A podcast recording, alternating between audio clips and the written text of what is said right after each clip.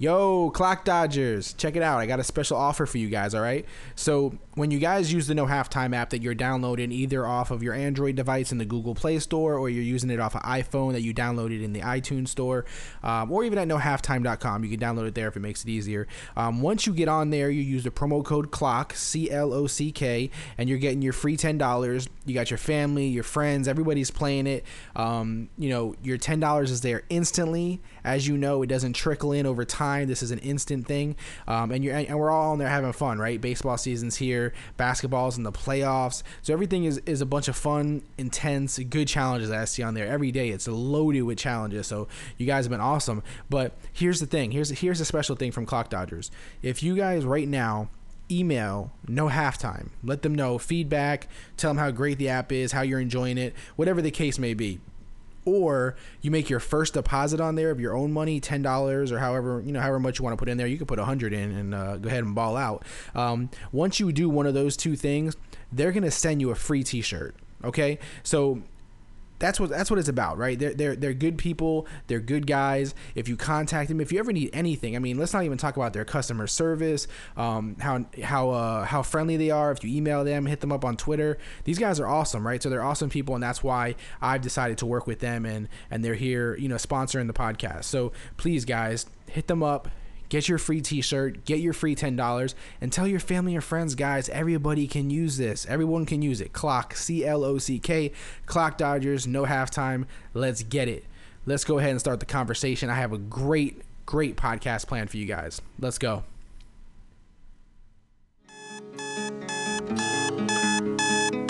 Cannot play with him. Cannot win with him.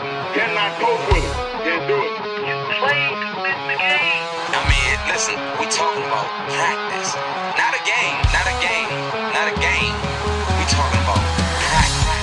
Down goes Frazier. Down goes Frazier. You are now locked in to the Clock Dodgers podcast. Clock Dodgers Podcast. All right, everybody, you are officially listening to episode 15 of the Clock Dodgers podcast. I am your host, Neil, and today we are going in deep into the MMA waters uh, with none other than Gorgeous George from MMAJunkie.com. He's also the host of MMA Junkie Radio on SiriusXM. Um, before we get into it, uh, anything else really, um, I do want to welcome you to the show, George. Also, I know it's belated, but happy birthday to your mother. Uh, how was Vegas today, man? Things are great. Thanks for having me. Um, looking forward to uh, hanging out with you here for the next hour or so, however long it takes for you to get sick of me. Vegas is, is a blast, and last night was a lot of fun. You know, thank you for those wishes towards my mother. She got a lot of love from when I posted some pics on social media. She said, as long as I'm with you guys, I'll do whatever. And so rather than dinner and a cake and you know, or dinner at home, things we've we've done, you know, over the past year, she just wanted to do something different. So we surprised her and took her to the Manny Pacquiao fight. Oh wow! Well, hey, that that's a birthday gift 70 anybody would love. Yeah, picture a 73 year old lady that's never been to really much combat sports. I mean, she's our mother. She knows we're involved in it. But right. She's never been to a UFC. She went to an amateur MMA show once, and she liked it, but you know, all the blood and it's a little bit too much for her. So I think it was basically a one and done. But I knew that boxing at the MGM, you know, as, as grand as they make boxing for Pacquiao fights and Mayweather fights, I thought it'd just be a cool experience for her to see. You know, everybody gets all, well, not everybody, but a lot of people get all decked out and make a big, they like to make their big entrances and stuff like that. So I knew she'd get a kick out of people watching with us, and just hanging Yeah. out and seeing the Filipinos root on Pacquiao and you know everybody else root on Bradley. Yeah, I can imagine what you mean. Like everyone, there's a lot of people, like you said, all dolled up and, and classy and everything and fancy. So it's definitely a different atmosphere than MMA, of course. Um, so that's that's Oh, super yeah. that's super cool, man. Yeah, hey, my birthday when it comes around, I'm you know I'm I'm ready for whatever boxing no whatever boxing match you want to bring me to. No, What's, what, what's your birthday? January first. January first. Well, it'll probably have to be MMA or something Yeah. like that because boxing is. I don't think I hear it much around uh, end of the year or beginning of the year. That's more about college football, pro Yep. football, and mixed martial arts. Yeah, that's when they got to start start building all over again, building up the storyline. So probably don't have much then. Yep. I So you. I mean, so we just finished uh, watching UFC Fight Night '86, and that was about a little over an hour ago. Um, so there was some pretty good fights. I mean, honestly, for like you know for a Sunday uh, afternoon, um, you know, not a big main event or nothing, but Junior Dos Santos, I mean, versus uh, Ben Rothwell. Uh, it was an interesting fight. It seemed like really uh, Junior put on kind of a clinic though, a boxing clinic on him uh, to end you know Ben's four fight win streak. Rothwell, you know, was boxed to death. He didn't really ever seem like he came you know came out of his shell in that one. He didn't really ever get comfortable. Um, what what do you think this does for Junior Dos Santos? I mean, do you feel like do you do, do you see a title shot ever coming in his chances again, or do you think he's never going to really get a hold of that again? Well, now that things are opened up, you know, when Cain was ruling the world, you had to figure that Junior Dos Santos was really up against, you know, his back was to the wall because he lost twice to the champ, and the last two times were very convincing. But now that Fabricio Werdum won, and the fact that Fabricio is not fighting Cain Velasquez, I think things get opened up a bit. And if you go back about seven years, Junior Dos Santos, he debuted in UFC by knocking uh, Werdum out. So you have that. He has that going for him. He's beating the current champion. The current champ, usually a current champion wants to get a loss off their record. So I'm pretty sure Werdum would be warm to that idea. It's just a matter of can Dos Santos get on a roll.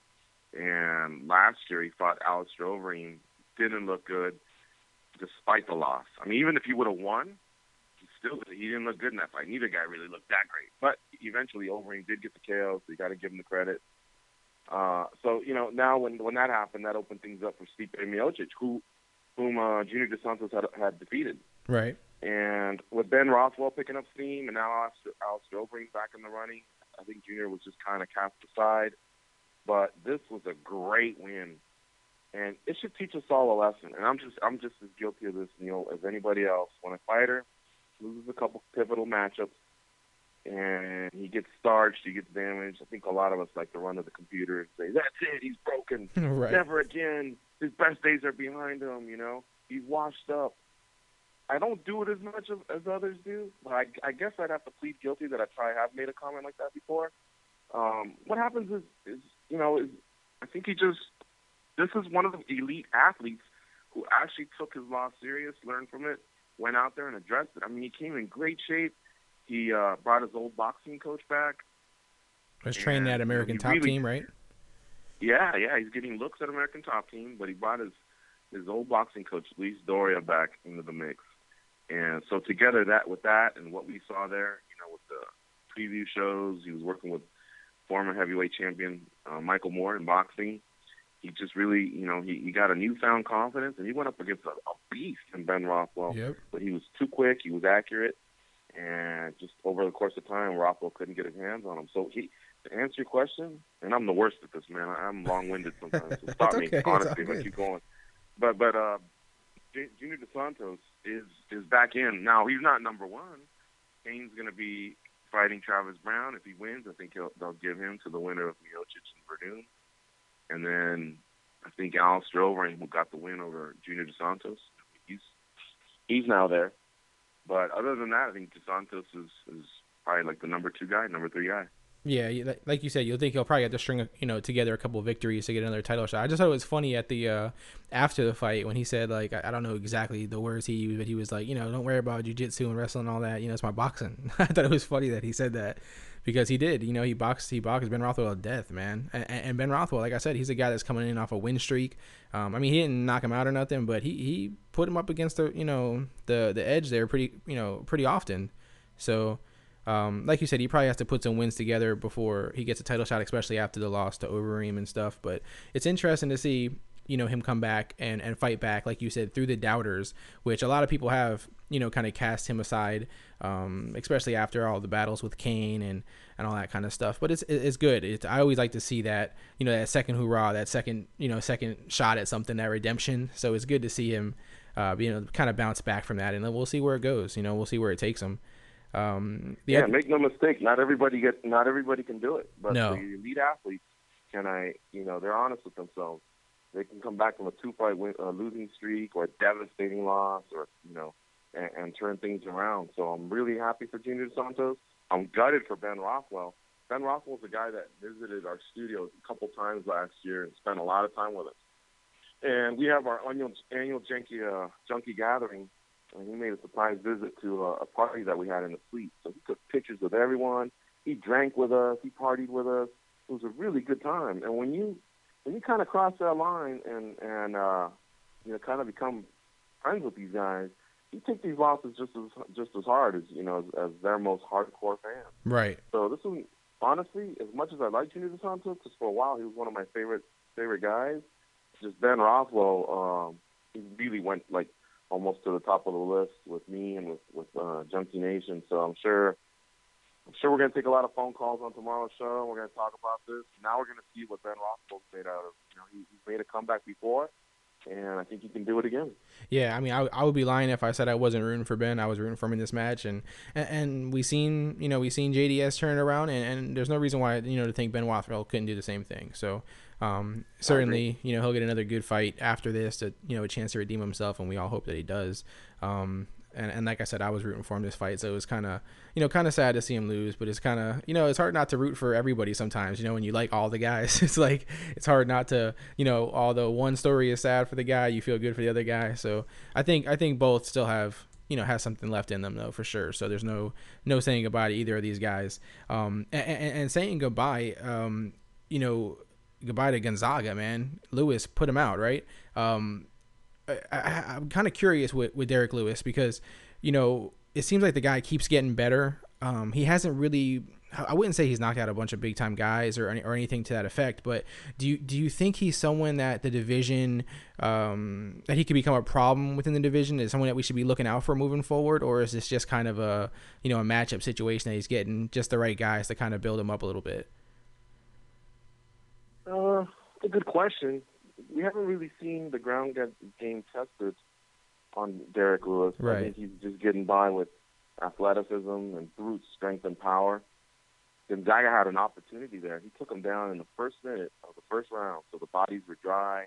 He had four minutes to work his jiu-jitsu, and, and Gonzaga's got a high level of jiu-jitsu, you know, and like the guys were commenting, Yves Edwards and Tyron Woodley on, on the post-fight show, Gonzaga didn't make him pay for that. Nope. Eventually, when Lewis found his way back to the feed, he had a decided advantage because he had the speed and the power, and he messed up Gonzaga. So, uh, I, I, you know, you're right. If you look at Lewis's record, I think he's won five of his past six. But the two that he's lost to are Jordan and Mitrione, if I'm not mistaken. Mm-hmm. Those are that's not the elite of the heavyweight division. So he still has more ways to go and more to prove. But in the meantime, what he is doing is he's dispatching of everyone they put in front of him. Not skating by. There's no controversy with the judges or anything. I mean, he's blasting them. So Yeah. he's getting better, and he is taking advantage of some of these matches by making statements. A lot of people are on the Derrick Lewis bandwagon, including yours uh, truly. Do you do you think it's too soon? I've seen him calling out Roy Nelson. Do you think it's too soon for him to do that? Do you think that's a bad idea? No, not at all. I think that's right about the perfect step. Uh, Nelson's probably what top ten, top fifteen, depending on what rankings you look at, and you know, uh, he's got a, a good ground game himself.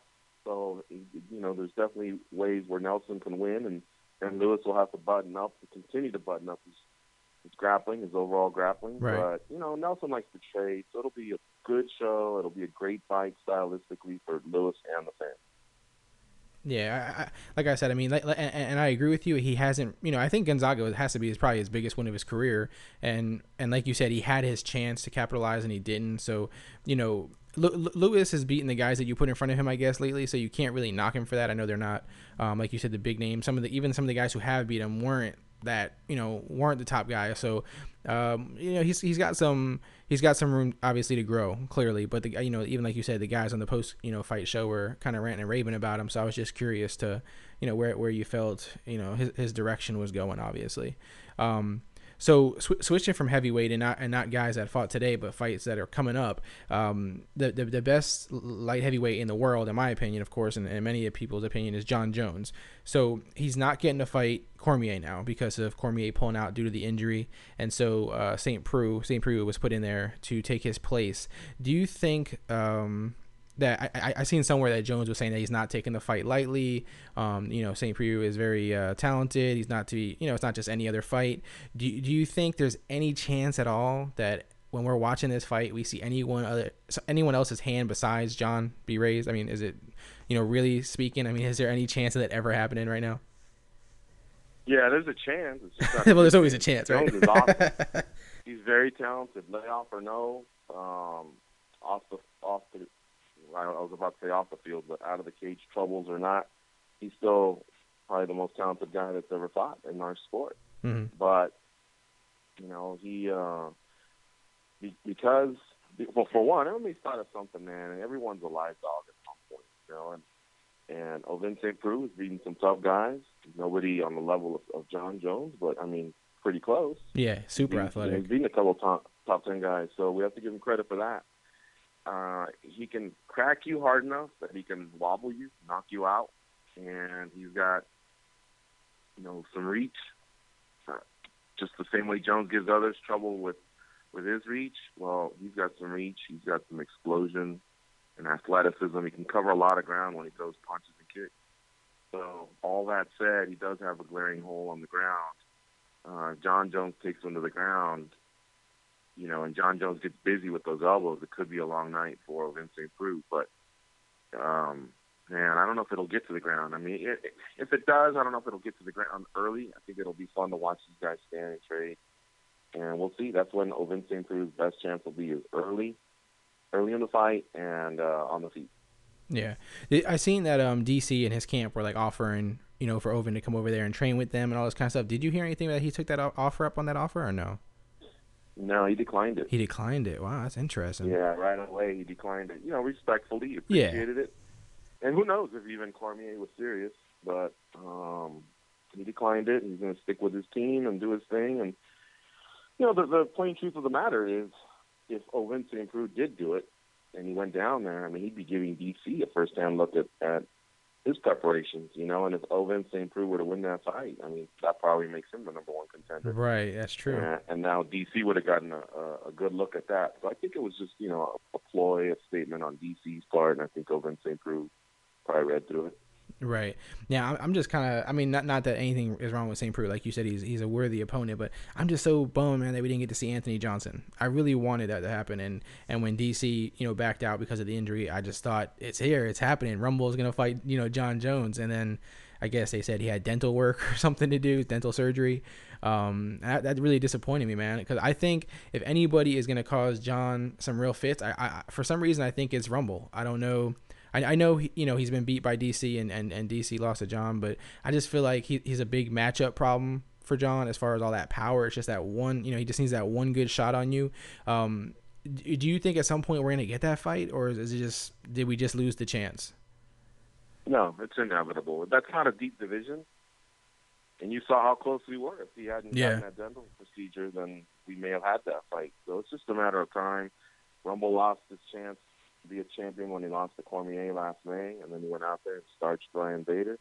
And uh, he, you know, he's exciting. People want to see him compete for the title. He hasn't fought Jon Jones. So if Jon Jones wins, I have to believe that that's the next fight, AJ versus Jon Jones. I know Jones wants two other things. I think he said AJ and two other fights, excuse me, AJ and Alex Gustafsson for the second time. Even though it beat, even though he beat him, Right. Wants to make a statement against them. So he wants those two fights, and then I, I truly believe he will go to heavyweight. Do, do you, okay, so ooh, go to heavyweight. That's interesting. Um, man, that that'd be really interesting if he goes to heavyweight.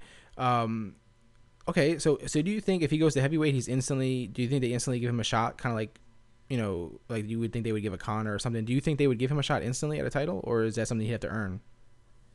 It's tough to read nowadays because if Jones were to beat oh, Vince and then Cormier and Johnson, shit, I guess he's got a few more fights left.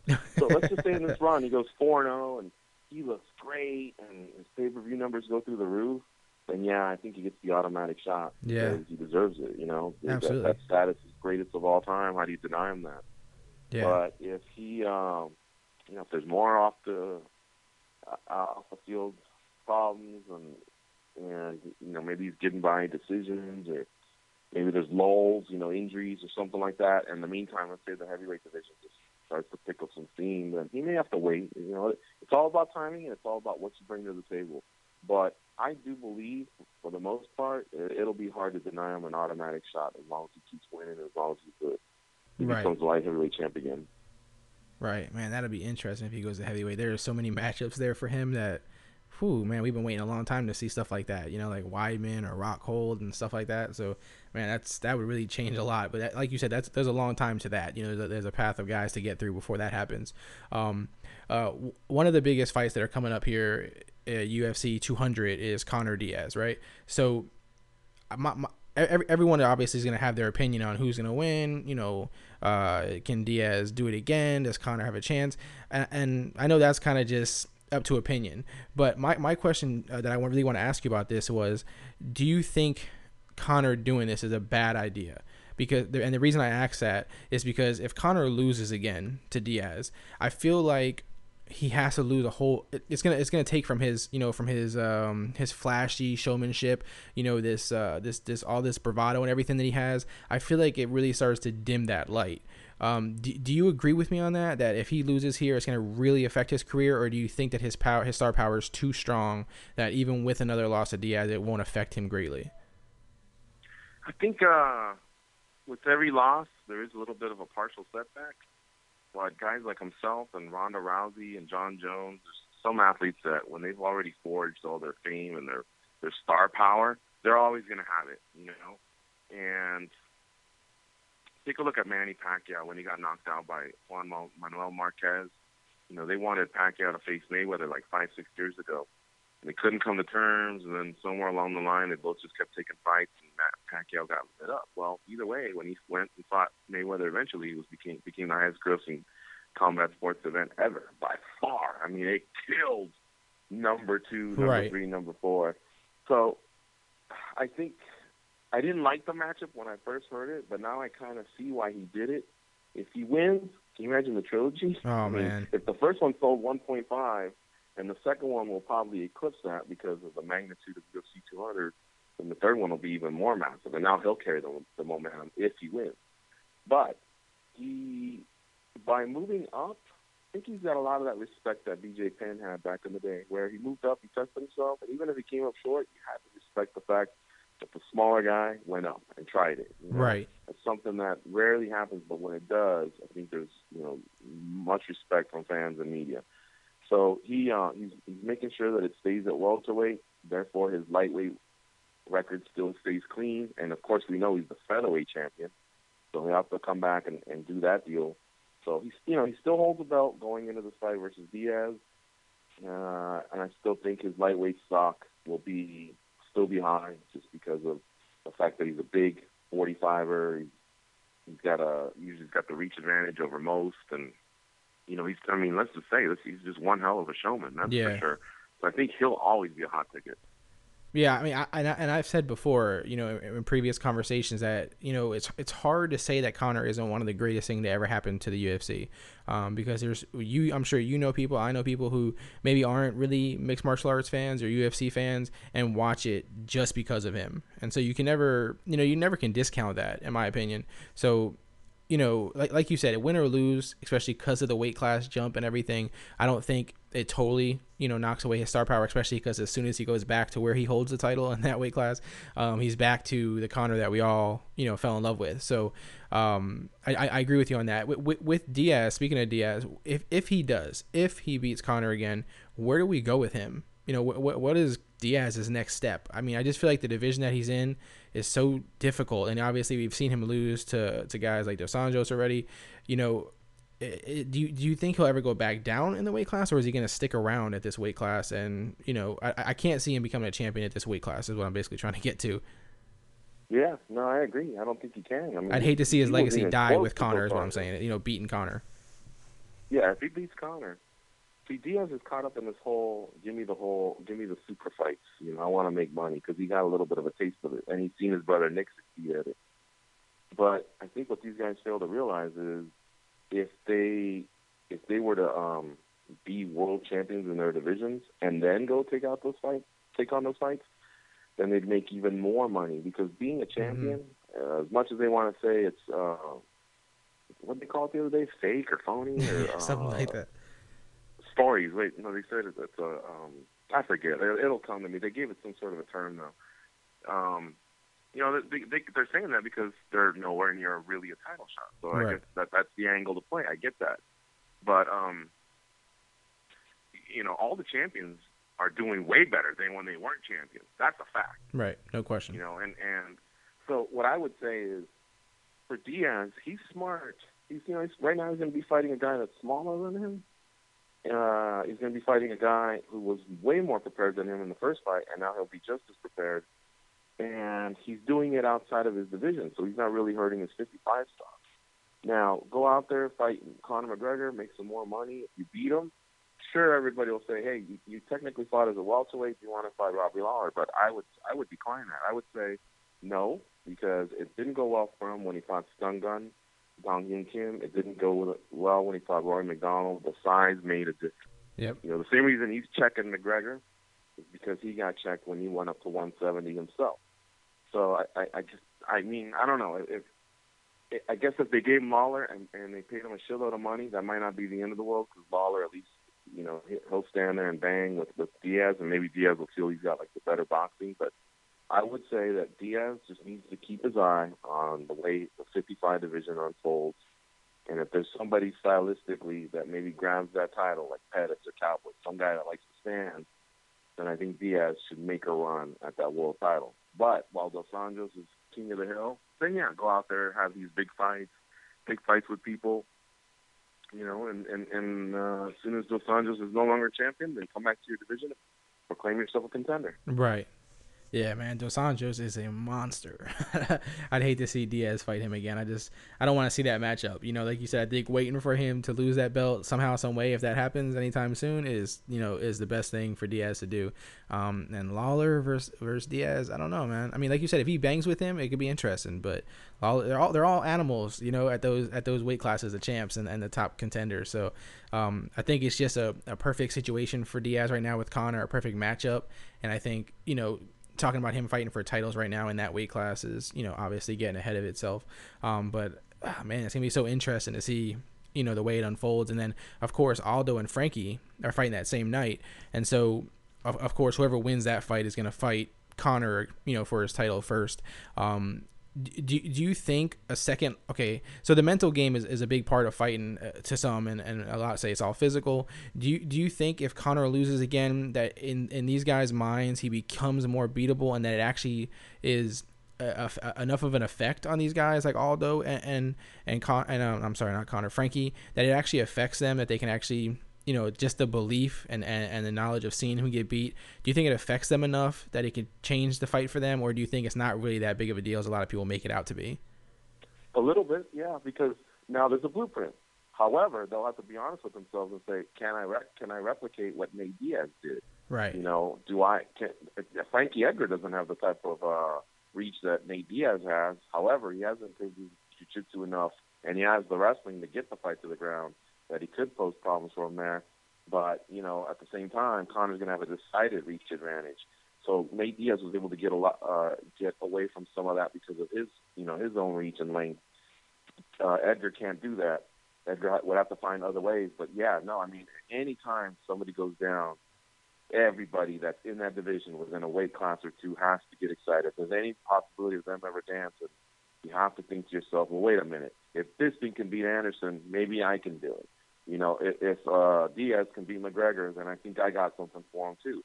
Jose Aldo, it, it, he's he's tough, man. Tough to read because he's great, but he, uh, you know, I think Conor just broke him down, man, through that fight. What was it called? The the uh, international fight press tour they were yeah the fight tour right You know, he beat him down there, and, and with him in, and that whole injury in the first fight, you know, he beat him down through the media there. It seemed like by the time they actually got to the fight, he was uh, partially defeated. You know, he still had to get knocked out, and Conor delivered. But Jose Aldo will have to, you know, he's gonna have to really shake that off mentally, go in there, and and uh, not be too concerned with getting it all back. And by that I mean is by that I mean um, like in the NBA, if somebody dunks on you and then it becomes a poster, mm-hmm. You know, they, they they call it getting posterized. Yep. Well, the next time you play him, don't worry so much about dunking on him and then creating your own poster. Just win the game, you know. And eventually on eventually down the road, maybe you can posterize someone else, or maybe you can get that guy, you know, in the third fight. But just worry about winning. Stick to what got you there. You know, he's got a lot of speed. He's got good head movement. You know, he, he's got great leg kicks. We saw none of that because it ended in 13 seconds. He got so caught up in trying to knock out Conor McGregor, he played into Conor McGregor. So I think Edgar's got the mental game, and I think he's got a lot of those skills, especially the the outstanding grappling that he can give Conor trouble. I think Aldo will see that the other guy can be beaten. Now, can I apply all that? Uh, I, I don't know if I don't know if uh, he'll be as confident as Frankie Edgar will be. Um, you know, a lot. I guess it, it, won't matter. You know how both of them feel because only one of them can fight him. Right. Wins that night, and even though Aldo beat Frankie Edgar, a lot of people I've spoken to, including my brother and co-host Goze, a lot of media members, a lot of fighters, a lot of people are early on giving the uh, slight edge to Frankie Edgar in the rematch. Yeah, I mean, it, it, it's funny because you know, like you like you know, either one, whoever wins, obviously is gonna fight Conor next. But you almost still want to see them both get a chance, you know, because obviously Aldo, you know, ten years or, or whatever it was where he had the belt for, this guy, you know, was unbeatable, and to just get knocked out in, in one shot, you'd hate for him never to get another chance at that. But but at the same time, obviously Frankie's been waiting for a while. He's earned it. You know, he's beat a lot of the top guys, and he's you know he's earned the spot that he's at. And so you know, there's no doubt that he deserves a shot at at, at uh, Conor as well. Um, but like you said, man, Conor really gets in these guys' heads, and and and it's hard for them not to um, look for that. Like you said, a dunk on the guy. It's hard not to look for that when Conor's constantly you know blasting you. Oh yeah, I'm bouncing your head off the you know off the off the mat and bouncing it like a basketball. Like it just it seems to really get to these guys. No matter how much they say they're not affected by it, it always gets you know gets them. It's like they can't avoid that. It always does. yeah, he's always relentless. That's- I think that's what it is. I think it's his persistence. It pays off. Aldo's got a great uh, ground game when he gets you to the ground. He just doesn't really have offensive wrestling like others because you know he doesn't have a wrestling background. But if he gets you down, his jiu-jitsu is really, really good. So what's Conor McGregor's Achilles heel? It's it's, it's jiu-jitsu. Jiu-jitsu. Jiu-jitsu defense. You know, not only did Nate Diaz own him, but others like Joseph Duffy, who's currently in the UFC. That's how he beat him. That's how Conor lost his first fight. You know, and even Chad Mendes had a lot of success on the ground. He just he didn't have the win for it. Um, so it, you know, Aldo would basically have to bite the bullet and, and check his own ego and say, well, hold on a second. I mean, maybe I can get this guy to the ground and continue to ex- to expose that. So is he more worried about the win, or is he more worried about getting the KO, the uh, the KO, and doing it quick to match what Conor did to him? Yeah, and, and it's interesting because you know you mentioned the jujitsu thing. It's like I listened to um, I believe it was Eddie Bravo on uh, Joe Rogan um, podcast, and he mentioned that um, he he was saying something to the effect of that Conor is not really as bad at jujitsu as people think, and so it's just you know it's weird that he says that. I, I obviously I respect his opinion and believe him over anything I think, but it's just it's it's weird because everyone says okay, well if I want to beat Conor, that's what I do. Is I now I do jujitsu, but then you got you know someone like Eddie Bravo who's so um, obviously one of the one of the best jujitsu practitioners out there, and it's just weird for him then to say, well, it's not really that bad. But you know when we when we see him in the ring in the octagon, excuse me, it doesn't look like it exists almost. You know, Right? Yeah, it looks terrible. it looks But- bad. Uh, what what I know is that um, I think Bravo's a big fan. I think Bravo is uh, you know McGregor paid him a visit. I think they've only I think they've spoken a few times, but he paid him a visit. So I think there's just a mutual respect. And I Okay. think Bravo's probably like looking out for him, you know, by saying something like that. But anything you you know you and I have both seen and everybody else has seen, he um he's not very competent on the ground. So you know maybe what him and Bravo have worked on, you know, in Bravo in Bravo's gym, you know, one on one, maybe he's shown him more there. But you know, in an MMA cage, it hasn't looked that good. Right against others uh, who are who are obviously better at that one uh, skill. You know, he just doesn't he doesn't seem to be able to hang with them at this point. Um, so I, I do want to jump over to our, our game that we like to play on here, which is foul or no foul. It's that time again. Let's play another round of foul or no foul. um, if you know i'm not if you're not familiar with it or, or new listeners aren't familiar with it basically i'm going to go ahead and, and give you a statement i'm going to just throw a statement at you that i've come up with and then if you think the statement is true uh, you would say no foul if you think it's incorrect just say foul uh, of course purely based off your opinion so there's no real wrong or right here um, so the first one i want to go with is um, Holly Holm made a mistake by fighting Miesha Tate when she did? Foul or no foul? Foul. Foul. do, I, do I get to expand on it? Yeah, yeah, yeah. Of it? course, of course. Okay, no, yeah, foul because we know the result, you know, and so we're second guessing her. But uh, I, yeah, I don't know. See, I don't know what drives them. If, if money drives her, then it's clearly a foul because I think she should have waited out Ronda Rousey. Um, but you know, if you just beat Ronda Rousey the way you did, you got to believe you're untouchable. So I could see what she was thinking. She was thinking, you know what, I'm going to win my, I'm to start my own streak. Right. And and by the time Ronda's good enough to come around, and you know I'll serve her up for the second time. By then I'll have two, three wins under my belt. So you know I'm only saying foul because we saw the result. I think prior to the result, I probably would have said no foul. Go for it, girl. Right, exactly. Yeah, I mean, of course, we're all like you say, we're all judging her because of hindsight, right? So we see that she lost to mm-hmm. Miesha. However, you know what we we don't we fail to mention sometimes that she was like a minute and a half away from beating her, right? So Correct. you know, so it was pretty close, and so it's hard to really, you know, to say she's wrong for that. And also, you know, maybe she doesn't think Miesha's on her level. You know, maybe she didn't think that, you know, Miesha was as good as she was, or whatever the case may be, and that, you know, she would just get through her and go straight to Ronda. Which, again, like I said, with the a minute and a half left, it looked like that was going to be the case. So um, I could see where if she would have beat Miesha and then was waiting to fight Ronda again, that would have been even a, a bigger deal. But certainly, I think waiting for Ronda, you know, was the right bet. And um, that leads me into my next foul or no foul, actually, um, which is uh, Ronda Rousey will never be a belt holder again. Foul or no foul? Remind me again, which one's the truth and which Okay, foul means you you don't agree with me, and no foul means you agree with it. And you think she won't ever be a champion? Well, no, the again? statement just in itself is Ronda Rousey will never be a belt holder again. So if you don't agree with that, then it's then it's foul. Um, and then yeah, I'll give foul. mine after. That's a foul right there. Foul for sure. That's a foul because yeah, because I've seen her. You know, I mean, look, right now the current champion is the girl that she's two and zero against. So Right. I, I'm more of a statistics guy, and and and uh, you know, as long as she comes back, she's never far away from a title shot. Right. And other than Holly Holm, no one's been able to solve the, the Ronda Rousey puzzle. In fact, no one's been able to get close. So that's why I would lean that way. Right, and we and we all know that Ronda takes you know fighting obviously very serious and and very personal. You know, we we obviously all know that, and so it, it's hard to you know to bet against her in that in that sense when. Um, you know whether it's Holly, whether it's uh, Miesha, whether it's Amanda Nunes, no matter who it is, um, you know it's hard to bet against someone like like Ronda, who of course has a proven track record, um, and, and has been unstoppable before the, just one fight. You know, but a lot of people get caught up in that. What have you done for me lately? You know, they've seen her lose last, so they just kind of hang on to that. Um, so that's why I threw that one out there. But it wasn't my opinion. I just you know throw these statements out. Um, so the next statement that I'm throwing out there, um, let's see, uh, Weidman will regain his title versus Rockhold in their rematch. Foul or no foul? I'm gonna go with foul. I, Foul? I disagree. I think yeah. I think um, I, yeah. I just think Luke has the right recipe for getting rid of um, Weidman. I think I think Luke can match Weidman as good as he is on the ground, and I think Luke's pretty tough on the feet too, man. And, and you know when when one guy has a win over the other one, it's pretty decisive. I, I tend to still ride with that guy. It's the onus is on the other guy to prove me wrong. So right now I'll go with foul. Okay. That's I, I don't I don't even know if it was a wise move for Weidman to just get right back in there. Um, but hey, it's, it's his career. Oh, you think he should wait a little longer?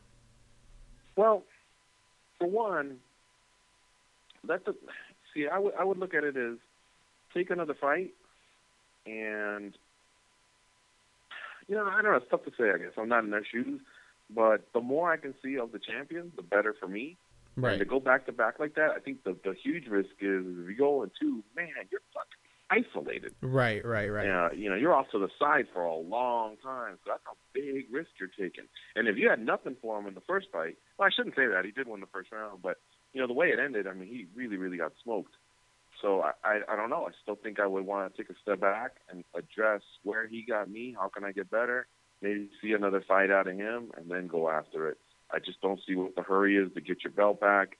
Um, you know, Weidman would only be one one fight away. So I, I think if I was him, I would I wouldn't have rushed back so quickly. Yeah, he's always one fight away, like you said. He's it's not like he's an old guy. You know, it's not like he's this guy that's on his way out or is trying his last, you know, last shot at, at capturing this. So yeah, I mean, definitely take a, a fight or two before this. Um, like you said, study him more.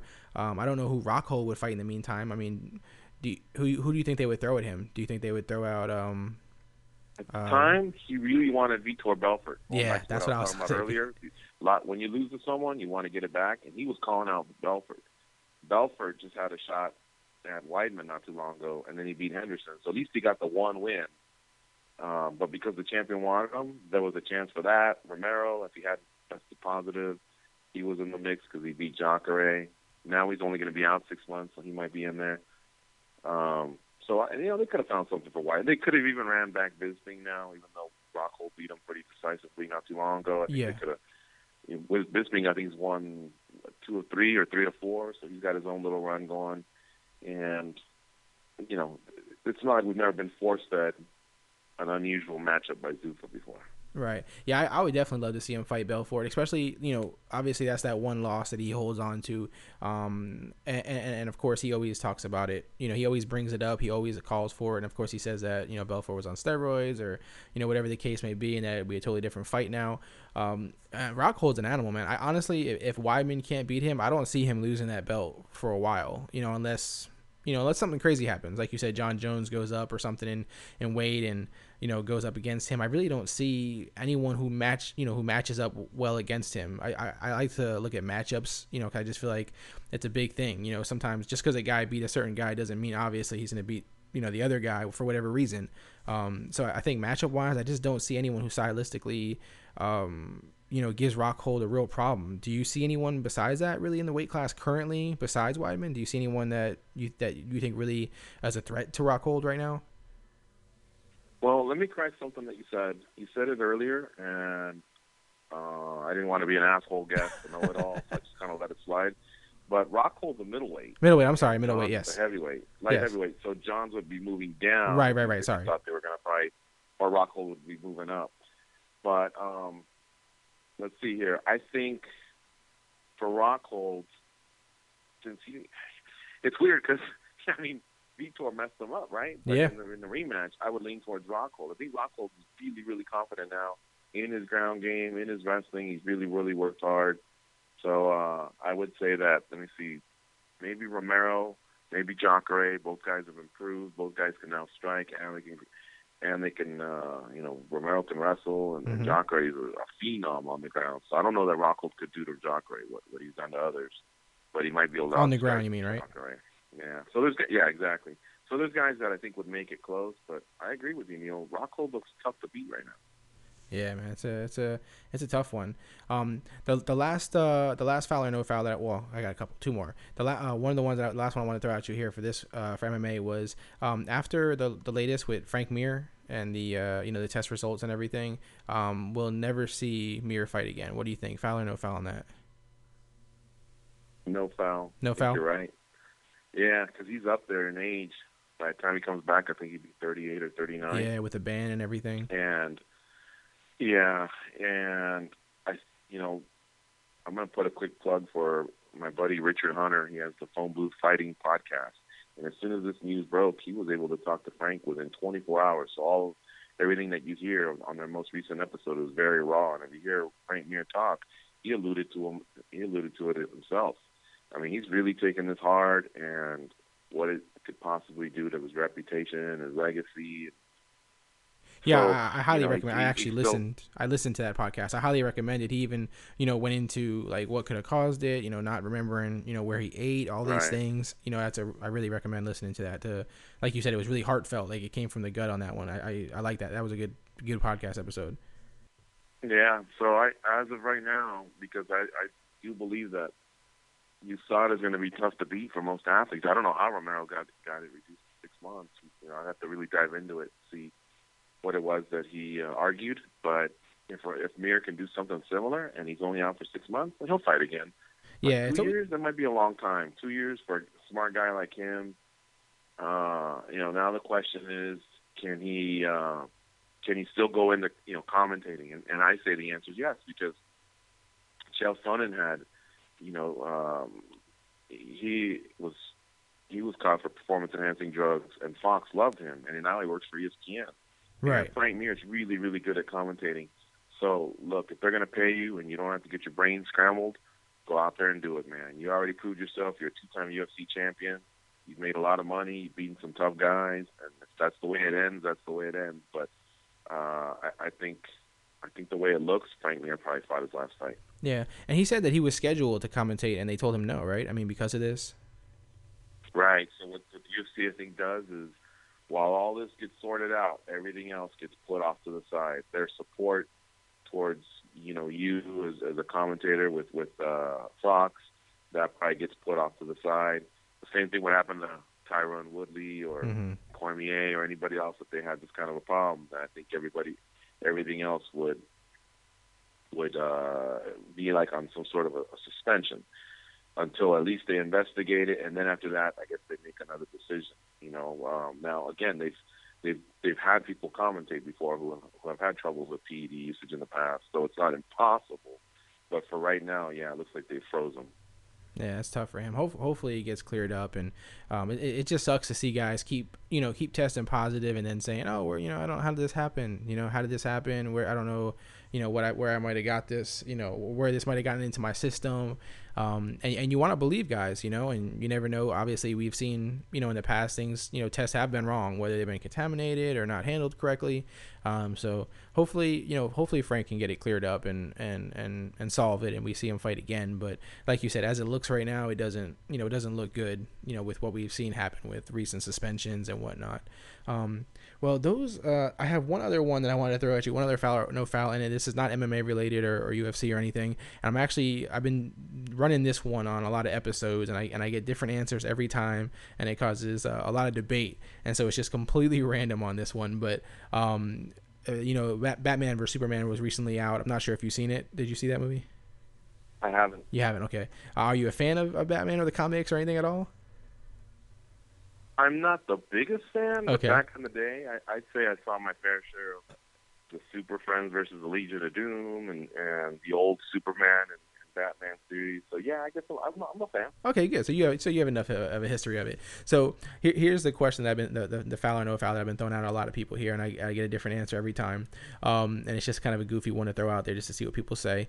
Um, the the statement is uh, Batman is not a superhero. He's just a rich guy with cool toys. Foul or no foul? Hmm. Batman is not a superhero. He's Yep. just a rich man with cool toys. I mean, he's those toys are pretty legit, though. You know what I mean? But you're right. I've also, I've often thought about how in the hell are they going to make a movie? All Superman has to do is punch him. He can punch him into outer space, Yep.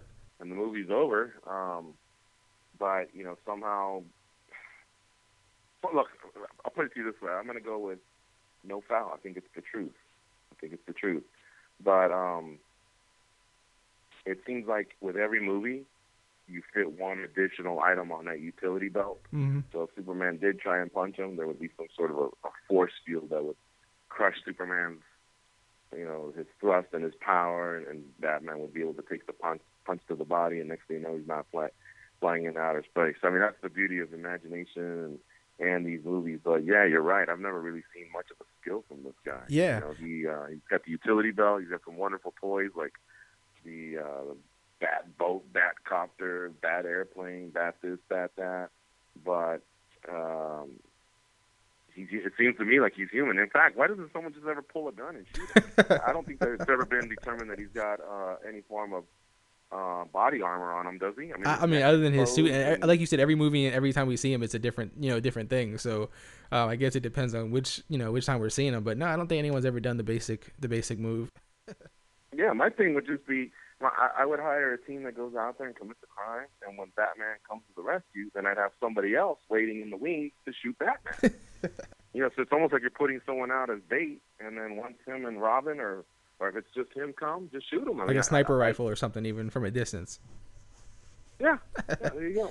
Yeah, I ask this question on, on every show. I swore I was gonna retire it, but I just I get different answers every time, and it's just fun to to cause a ruckus. Everyone starts you know arguing on Twitter about it, and other places they start debating it. and It's just funny.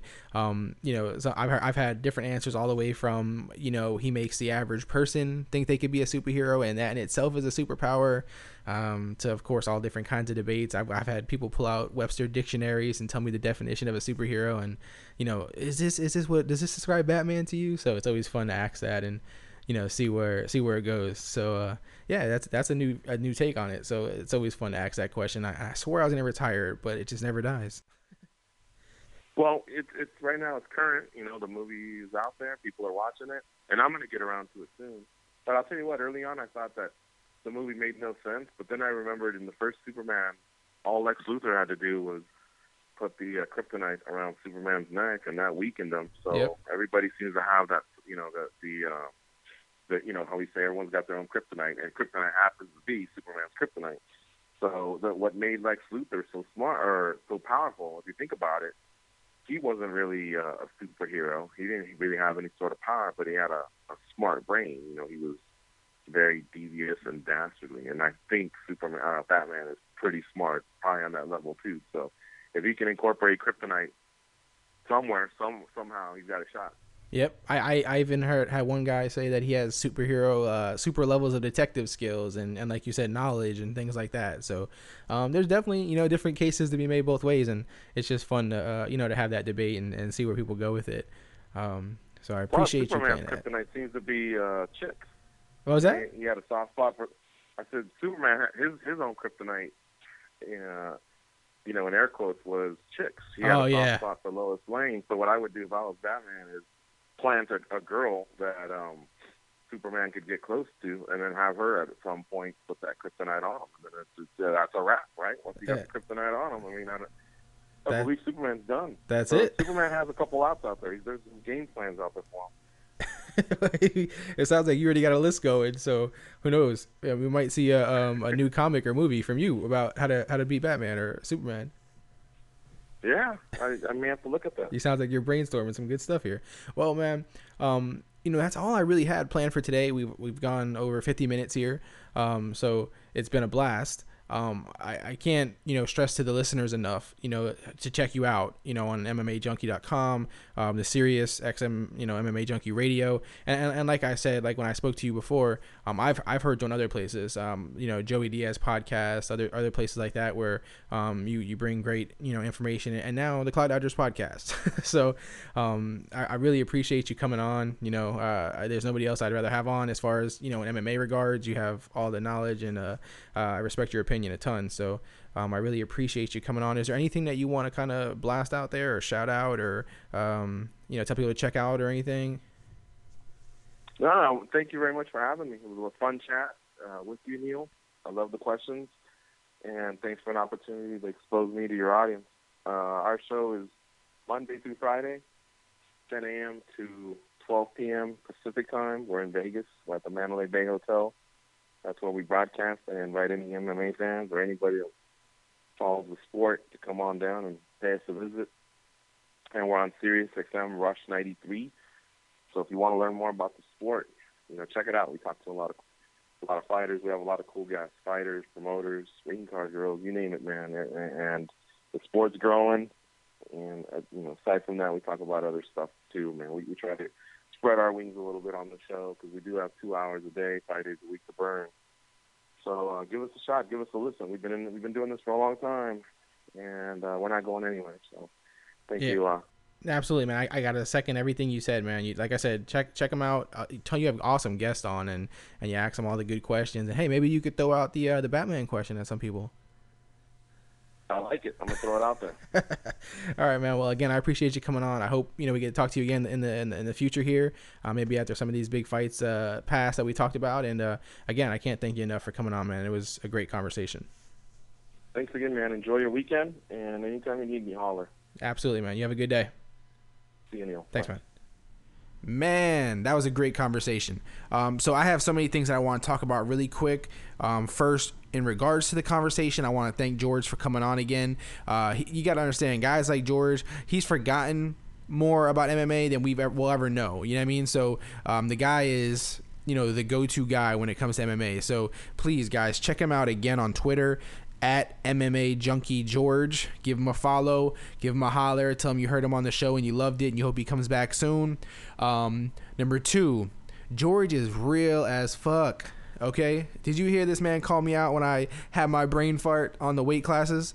On Jon Jones, man, this dude was like, I didn't want to be an asshole the first time, but uh, you know, he wasn't gonna have it. You know what I mean? So, um, I had my brain fart, I had my moment, and um, you know, he was right for calling me out on that, and I appreciate that. See, that's what I appreciate here at Clock Dodgers is we appreciate people being real with us, right? Um, you know, he could have easily had let that slide and just act like he didn't hear it, uh, but George isn't that kind of guy. So, um, thank you, George, for keeping it real on the Clock Dodgers podcast. Um, again, um, we want him to come back. So guys, please uh, hit him up on Twitter. Check out his radio show. Um, check out everything. You know his radio show on Sirius. Um, if you're in Vegas, hit him up. Uh, but you know, like I said, MMAJunkie.com slash radio, um, or just hit him up at MMA Junkie at, George, uh, at MMA Junkie George um, on Twitter. Um, show him love because it was you know really good that he came on here. I really appreciate that. Um, number two, in regards to MMA, you know, MMA is now legal in the state of New York, which is huge for MMA. Um, so you're going to see some big events coming for that. Um, so you know, shout out to New York for finally, uh, you know, getting on the bus here. Um, now, besides that, right? So besides um, MMA, um, and besides George, which again, man, it was it was a great conversation. Um, I wanted to touch on some things really quick. Um, number one being Kobe Bryant. Thank you, man, for giving everything you got to the sport. Um, now, this is kind of a touchy subject, right? Because some people hate Kobe Bryant, some people love Kobe Bryant. Some people don't know where to put Kobe Bryant when it comes to the record books, stats, best Lakers, uh, best guards of all time, this kind of stuff, right? Um, I'm not. I don't really want to argue that right now. It's not the the time and the place to do so. I, I would like to do it at a later date. Um, but right now, in the moment, um, if you watch that game, it was great. He went out, you know, scoring 60 points. I understand he took 50 shots or whatever it was, 50 plus shots, and people are like, oh well, you know, 60 points on 50 shots, that's not that great. No, we know, we get it, man. But you know, he put on a good show, fought to the end. Uh, like I said, he gave the sport everything he could. This is a guy who played through a lot of injuries and whatnot, and um, you know, the sport is gonna miss, you know, miss Kobe because Kobe is a competitor. Kobe is uh, the walking definition of work ethic, and so you know, guys like that, they don't come along every day, right? Um, we watch constantly in sports, uh, players, athletes, and not just basketball, uh, where guys don't have the work ethic, they don't have their appreciation for where they're at. Um, they don't respect the game. Okay, so um, to have a guy like Kobe, who who put it all out there for the game, and and made it his his his livelihood, his job. He made it everything, right? So you got to appreciate that in, in, some small way. So even if you're you know a Laker hater, a Kobe hater, appreciate what he brought to the sport because a lot of people don't do that, and we can only hope that uh, guys that come in and continue to come into the league bring that kind of uh, com- competitive spirit. I don't know if you can match that competitive spirit. Actually, I don't know if we'll see another one exactly like that. Obviously, Jordan, you know, before him um, was similar in that sense as far as competitive spirit. Uh, but yeah, man, you know, I'm gonna miss the guy playing. It was fun to watch him. On that same note, obviously the same night, uh, Steph Curry and the Warriors made some uh, made some headlines too, right? We got Steph Curry breaking a three point record, uh, 400 plus in a single game season. That's that boy Chef Curry, looking like he's playing a video game you know, so congrats to him for that. Congrats to the Warriors for breaking the long talked about record, uh, win record that the Bulls, um, you know, owned for, for quite a while. Uh, 73 wins in a season. Uh, that, that's nothing to, you know, to, to take lightly. So uh, we talked about it earlier this year on the podcast, and I said that I did believe they were going to do it, and they did it. So congrats to them for that as well. Um, a lot of big headlines, you know, this past week in basketball, and of course, what better time because the playoffs is here now, and um, like my boy Leif said last week, the Heat are about to get it in. We'll see what they do. My Magic aren't there, so it don't really matter. Um, I'd like to see the Warriors repeat to kind of cap off this season. You know, uh, back-to-back championships. Then, 73 win record breaking season. Steph Curry, 400 plus three pointers record for a single season. It all makes sense. So, um, yeah, I'd like to see the Warriors do it again, but there's so many teams that are deserving uh, that are going to bring it. Toronto, let's see how they do. You know, this isn't uh, common ground for them, so I'd like to see them do well. And the Spurs, that's another team I cannot root against. Um, I can't root against them. You know, they just do everything right, and they uh, believe in themselves. They believe in their system. They believe in Coach Pop.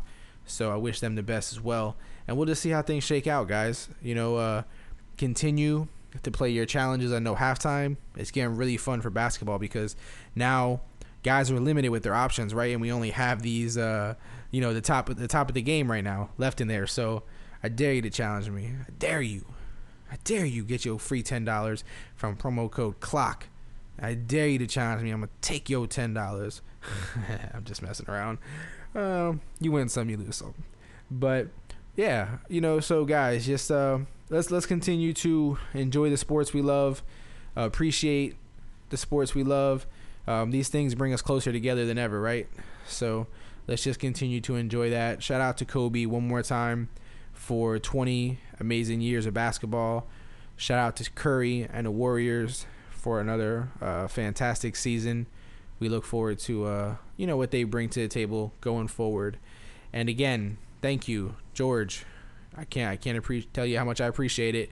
Um, look forward to having you back on. Everybody, remember hit up George Twitter, MMA Junkie George at MMA Junkie George. Hit him up. Let him know you heard him on the show and you loved it. Um, and don't forget, guys, Liquid Spiral, the band in the intro and the outro, liquidspiral.com. Uh, they're located in Central Florida. If you can catch one of their shows, follow them on Twitter, spiral underscore liquid. And then, of course, no halftime. Download it in your Google Play Store or your iTunes App Store. Uh, and let's get on there and uh, let's get on there and have some fun. And the very last thing that I want to mention is the Clock Dodger t-shirts have gone official. They are on sale now. Hit them up on Teespring. Just type in the search box Clock Dodgers, or you could just email me, hit me up on Twitter, wherever you want. Please, guys, support the brand, support the family. Clock Dodgers is what we are. Let's escape the nine to five mindset together. Thank you for listening. Don't forget to stop by clockdodgers.com and follow us on Twitter.